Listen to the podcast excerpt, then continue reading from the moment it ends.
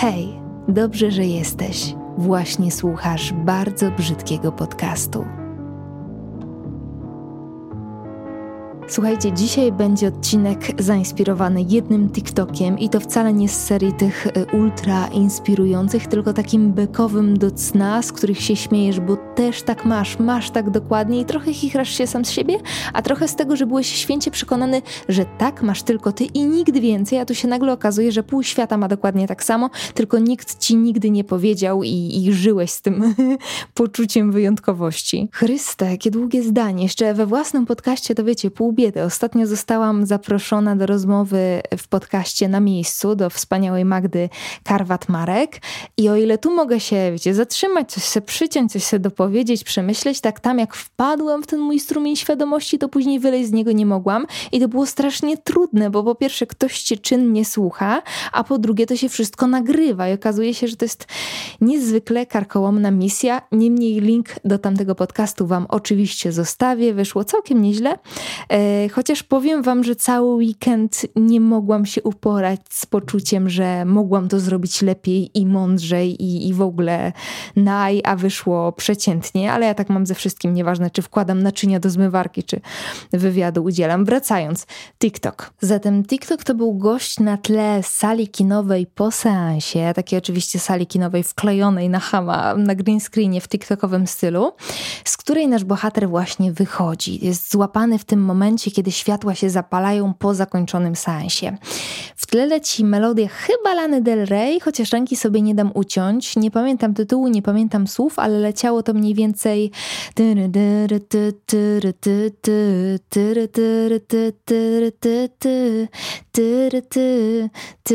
coś takiego. Myślę, że osoby, które na TikToku są na bieżąco, wiedzą o który kawałek chodzi, bo jest ostatnio bardzo trendujący. No i ten gość najpierw ociera łzy, coś tam wkłada do torebki, ma taki poruszony wyraz twarzy w stylu ojej, co się ze mną dzieje, co się ze mną dzieje. No i później schodzi bardzo powoli, tak sexy i tajemniczo e, po schodach, posyłając spojrzenia do mniemanej widowni. I jest podpis, w moim wolnym tłumaczeniu oczywiście, ja czujący się jak zupełnie nowa, lepsza wersja siebie, będąc, tu zostawię to resztę w języku angielskim, bo lepiej wybrzmi, będąc inspired, powerful and mysterious po zakończonym filmie. O Matulu, nie, jednak streszczenie TikToka w podcaście to jest jakaś kompletna pomyłka. Postaram się Wam go rzecz jasna podlinkować w opisie. Chodzi o to, że Ech, nie wiem po co wam streściłam w ogóle tego TikToka, tak, tak w każdym możliwym szczególe, bo to nie miało najmniejszego sensu. Chodziło o to, że gość zobaczył właśnie film, który sprawił, że poczuł się wręcz uderzająco zainspirowany, fizycznie odmieniony, przeżył katarzis. No. E, jak ja to zobaczyłam, to po pierwsze od razu wrzuciłam rzecz na stories, po drugie się pochichrałam, że mam tak samo, byłam święcie przekonana, że tylko mi się tak e, filmy udzielają do tego stopnia, a po trzecie pomyślałam, że to jest wspaniały pomysł na podcast, żeby sobie właśnie o takich filmach pogadać, które robią coś niezwykłego z naszą głową. Takich na maksa inspirujących, może nie zawsze w tym euforycznym znaczeniu i nie y, w takiej skali, ale na pewno takich, które sprawiają, że przez krótką chwilę czujesz się jednak jak ulepszona wersja siebie, robiąc mały spoiler, zwykle to uczucie mija dosyć szybko. Niemniej wierzę, że jakiś ułamek tej treści, zresztą jak wszystko w naszym życiu, w nas zostaje, więc nieważne, czy nasz filmowy upgrade przetrwa próbę czasu, czy nie, to uważam, że warto, bo to jest po prostu fajne uczucie, to fajnie robi. Dzisiaj więc opowiem o filmach, które wywołują to uczucie, taki filmowy feel good content. No i mam nadzieję, że może komuś z Was również te moje wybory dadzą energetycznego kopniaka, szczególnie w te szare styczniowe dni. E, bardzo na to liczę i zapraszam. A no i cały czas pamiętajmy, że ta lista jest bardzo subiektywna. To są bardzo moje osobiste wybory. Wiem, że wiecie, ale wiecie. Dobra, zatem zaczynamy. Ok, zatem na dobry początek chciałabym zaproponować Wam Midnight Gospel. To jest serial, do tego serial animowany i przypuszczam, że na pierwszy rzut oka wielu widzów, szczególnie tych, którzy w kreskówkach nie gustują, ta taka właśnie kolorowa, krzykliwa, szalona animacja może odstraszyć przed lekturą. W ogóle właśnie wpadłam na pomysł, do czego to przyrównać. Jak znacie bajkę Pora na przygodę, y, no to to jest Pora na przygodę na psychodelikach. To jest Mniej więcej to. Halo, halo, tu Iga z przyszłości. Właśnie doczytałam, że autorem obydwu animacji i Midnight Gospel i Pory na przygodę jest ten sam typ. Brawo, Sherlocku. Taka estetyka bardzo kolorowa, bardzo surrealistyczna i treściowo bardzo inspirująca, do czego zaraz sobie dojdziemy. Głównym bohaterem jest Clancy, mieszkaniec pewnej planety, który prowadzi Kosmokast, czyli międzygalaktyczny, międzyczasoprzestrzenny podcast, w którym rozmawia z przeróżnymi, przedziwnymi personami. I cała moja polecajka rozbija się właśnie o mój absolutny, absolutny zachwyt z tymi rozmowami, które są zresztą właśnie są zapisem dźwiękowym prawdziwego podcastu prowadzonego przez Duncana Trasela, który wraz ze swoimi gośćmi rozmawia na tematy duchowe, życiowe i filozoficzne, a wszystko to staje się dubbingiem do tej omawianej przeze mnie dzisiaj kolorowej bajki, w której rozmowy prowadzi Clancy. Trochę zawiłe, wiem, ale mam nadzieję, że mniej więcej kumacie czacze. Ja dosłownie po każdym odcinku, do których zresztą lubię sobie wracać, e, czuję się jak po dobrej medytacji, jakbym dotknęła czegoś głębszego, jakbym zobaczyła coś więcej, coś zupełnie nieuchwytnego na co dzień, co wymaga jednak odłączenia się od tego świata, który nas otacza, odłączenia się od tych wszystkich bodźców, które oddzielają nas od tych głębszych przemyśleń, od tych głębszych y, sfer. Myślę, że medytacja to jest najlepsze y, porównanie y, i pomimo dosyć naiwnej oprawy wizualnej, która, tak jak wspomniałam na początku, może niektórych odstraszyć, odcinki dotykają niezwykle głębokich tematów. Na przykład dotykają tematu śmierci, która jako proces niezwykle mnie intryguje, od kiedy pamiętam. I pamiętam w ogóle zdanie właśnie z Midnight Gospel, że umieranie jest jak poród. Bardzo mi się spodobało, bardzo mi w głowie utkwiło i chyba już tam zostanie. E, o rozwoju duchowym to jest w tym głębokim, zupełnie nie TikTokowym, nie skrótowym słowa znaczeniu odmiennych stanach świadomości, o życiu, o przemijaniu, o okultyzmie, grzechu, Bogu i o, tych, o tym wszystkim, co ciężko jest tak naprawdę opowiedzieć, czego nie da się przedstawić w jednym zwięzłym zdaniu albo kilkusekundowych filmikach, do których niestety jesteśmy już troszeczkę przyzwyczajeni.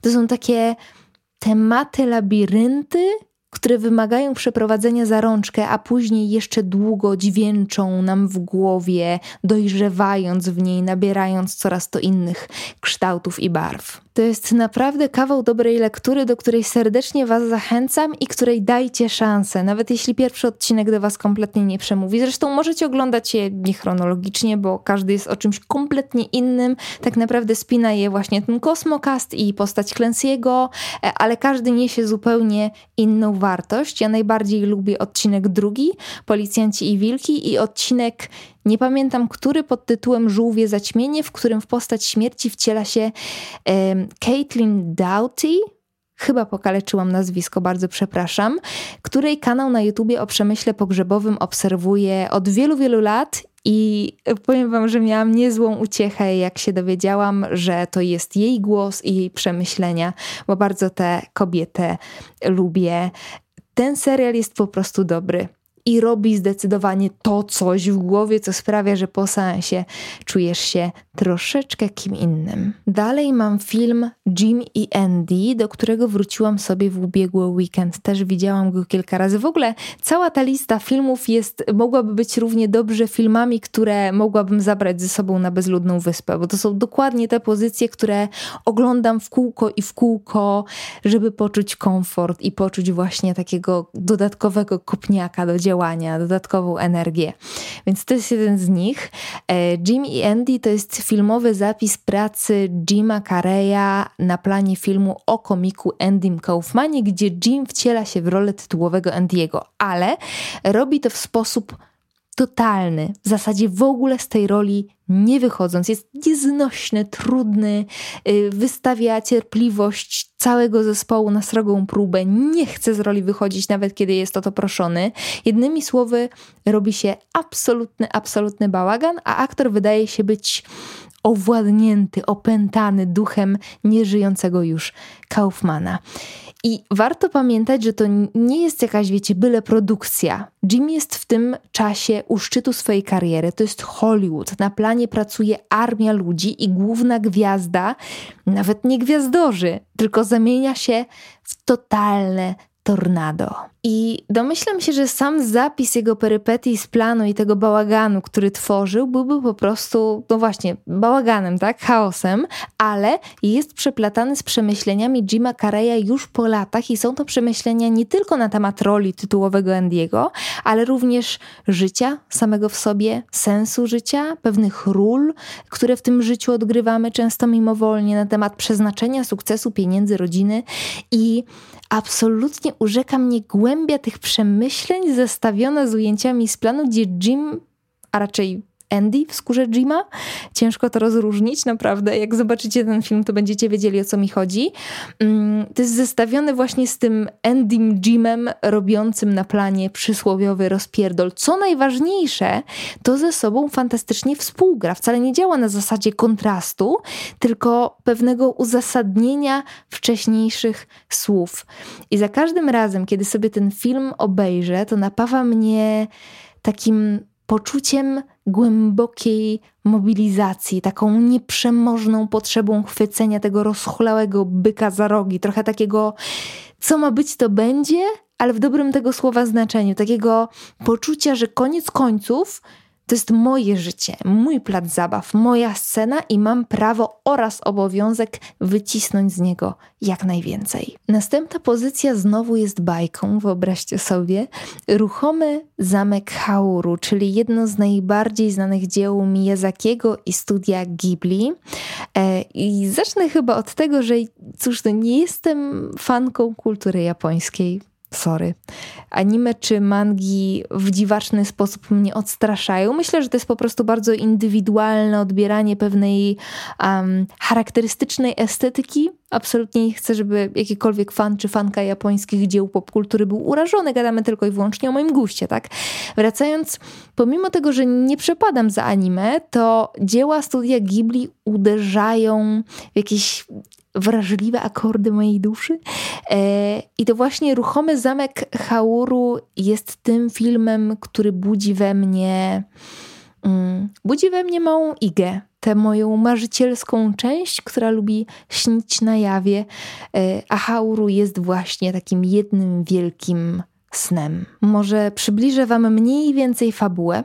Otóż Sophie, młoda dziewczyna, która prowadzi raczej normalne, momentami nawet nudne życie, zostaje pewnego dnia zamieniona w staruszkę przez pewną złą czarownicę. W ogóle postać tej czarownicy jest przefantastyczna, bo jest, tak, jest taka wielka, piękna, elegancka baba w kapeluszu, ekstra, w ogóle bardzo odbiegająca od wizerunków wiedźm, które znamy z bajek z naszego dzieciństwa.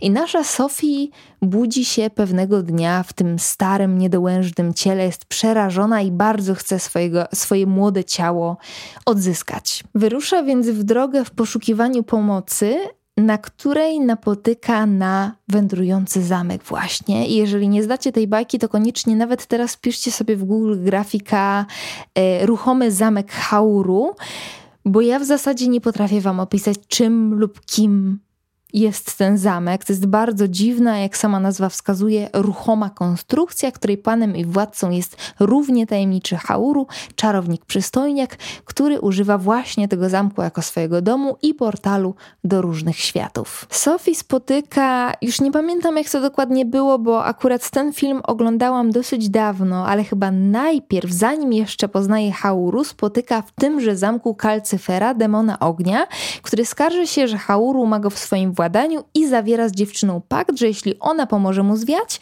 to on przywróci jej młode ciało.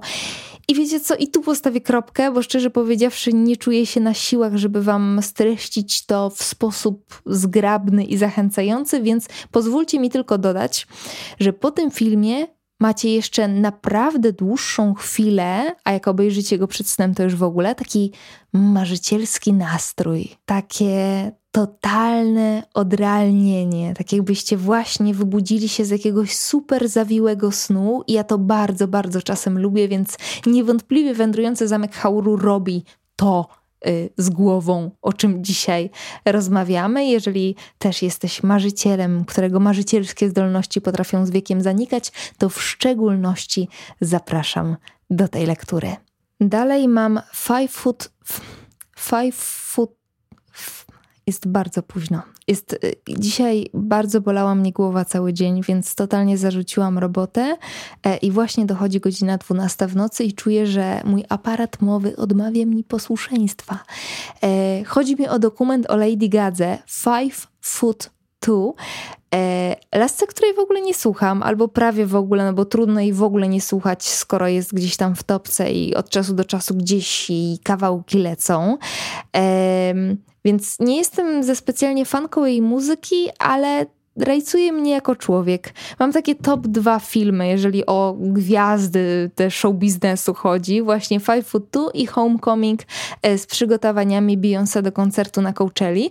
Ale do tego zestawienia wybrałam Gagę, bo to jest bądź co bądź nieco bardziej rozbudowana historia, a jej postać jest troszeczkę mi bliższa, chociaż wciąż niesłychanie daleka. Dokument opowiada o totalnym piku jej kariery, który przypadał na kilka lat wstecz. E, wiecie, wielkie koncerty, nagrywanie płyty, spotkania z fanami, upakowane po brzegi stadiony, a przy tym absolutna jej normalność, taka wręcz uderzająca, celebracja drobnych rodzinnych momentów, zgoda na emocje, zgoda na cierpienie, taka właśnie zwyczajna i niezwyczajna dziewuszka, która niezależnie od sytuacji prezentuje swoją ponadprzeciętną siłę niezależnie od tego, czy występuje przed tysiącami, czy przed swoją babcią, której w jednej ze scen e, śpiewa e, piosenkę, odwiedzając ją w domu spokojnej starości. Nagle jesteśmy w stanie dostrzec właśnie człowieka w kimś, kto przez show biznes staje się odrealniony, który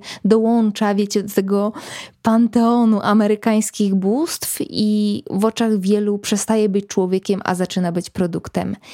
Nie wiem. Nie mam pojęcia, co w tym filmie jest takiego, ale za każdym razem mam ochotę po nim tańczyć. Tak jakby bohaterka sprzedała mi trochę tej gwiazdorskiej, ale takiej dobrej gwiazdorskiej energii. Bardzo ten dokument lubię i polecam nie tylko fanom Lady Gagi. I teraz kolejny film dokumentalny o prawdziwej osobie, e, żyjącej osobie. W ogóle dokumenty chyba najbardziej mnie inspirują, więc w tym zestawieniu będzie ich trochę. E, I z pewnością nie jest to osoba pokroju właśnie takiej wielkiej gwiazdy show biznesu, pokroju Lady Gagi, ale z pewnością e, postać niezwykle charyzmatyczna. Mowa o miniserialu Fran Leibowitz Udawaj, że to miasto. Udowodnij, chciałam powiedzieć. Udawaj, że to miasto.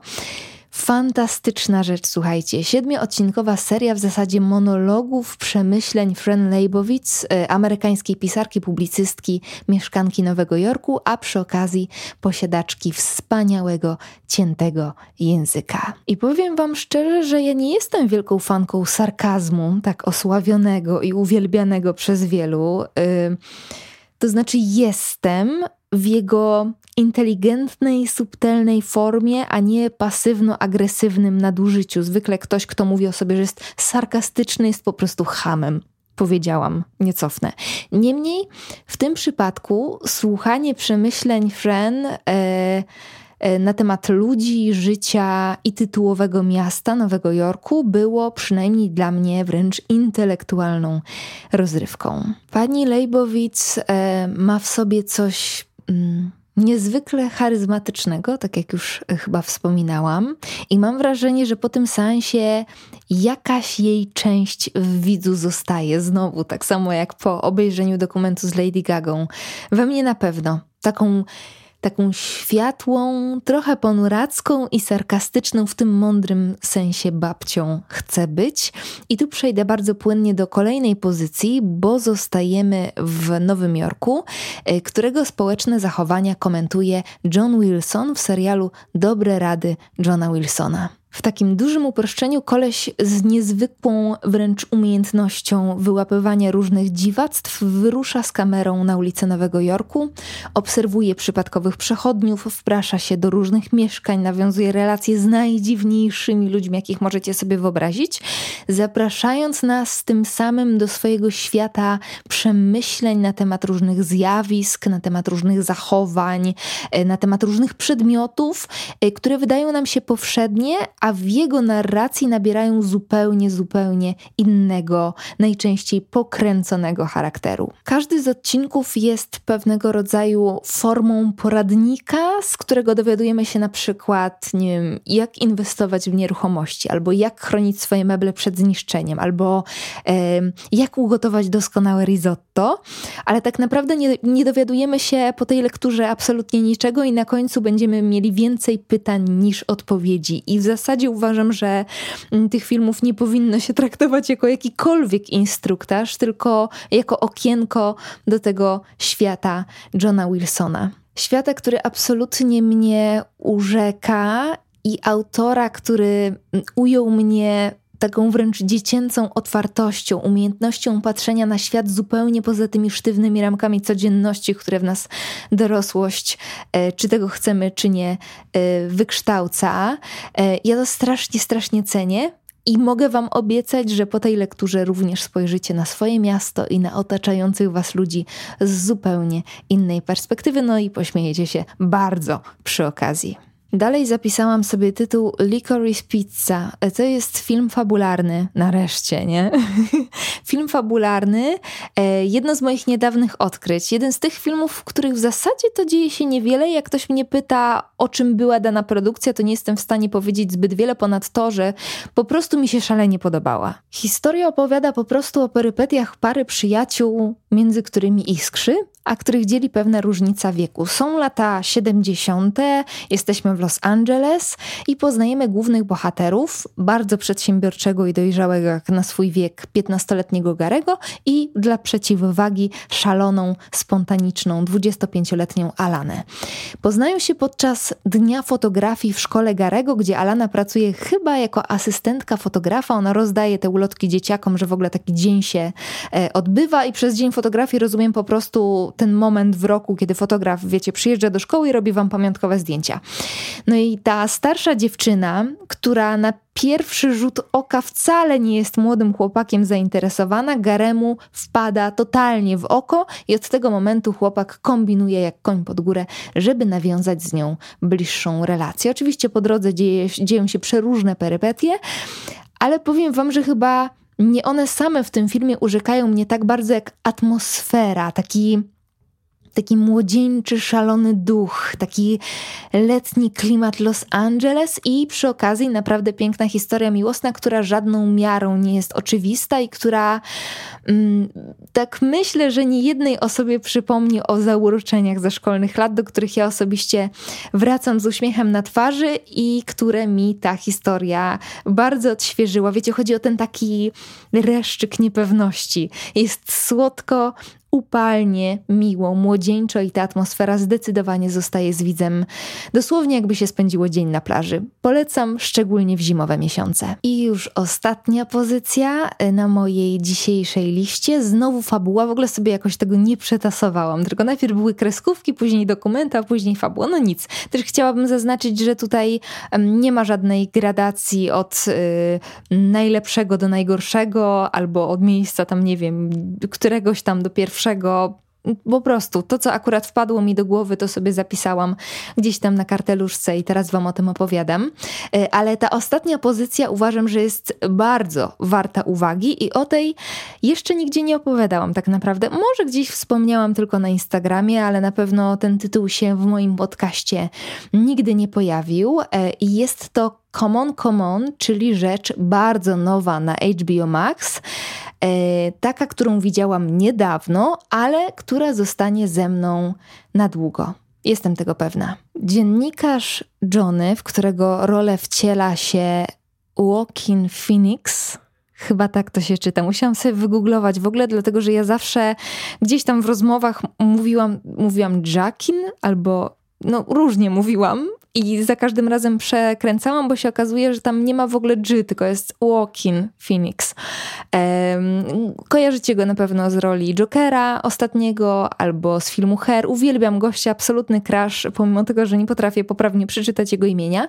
W każdym razie Johnny dostaje pod swoją opiekę kilkuletniego syna swojej siostry, która musi pomóc mężowi przeżywającemu właśnie E, epizod jakiejś choroby psychicznej, wybaczcie, nie pamiętam już jakiej.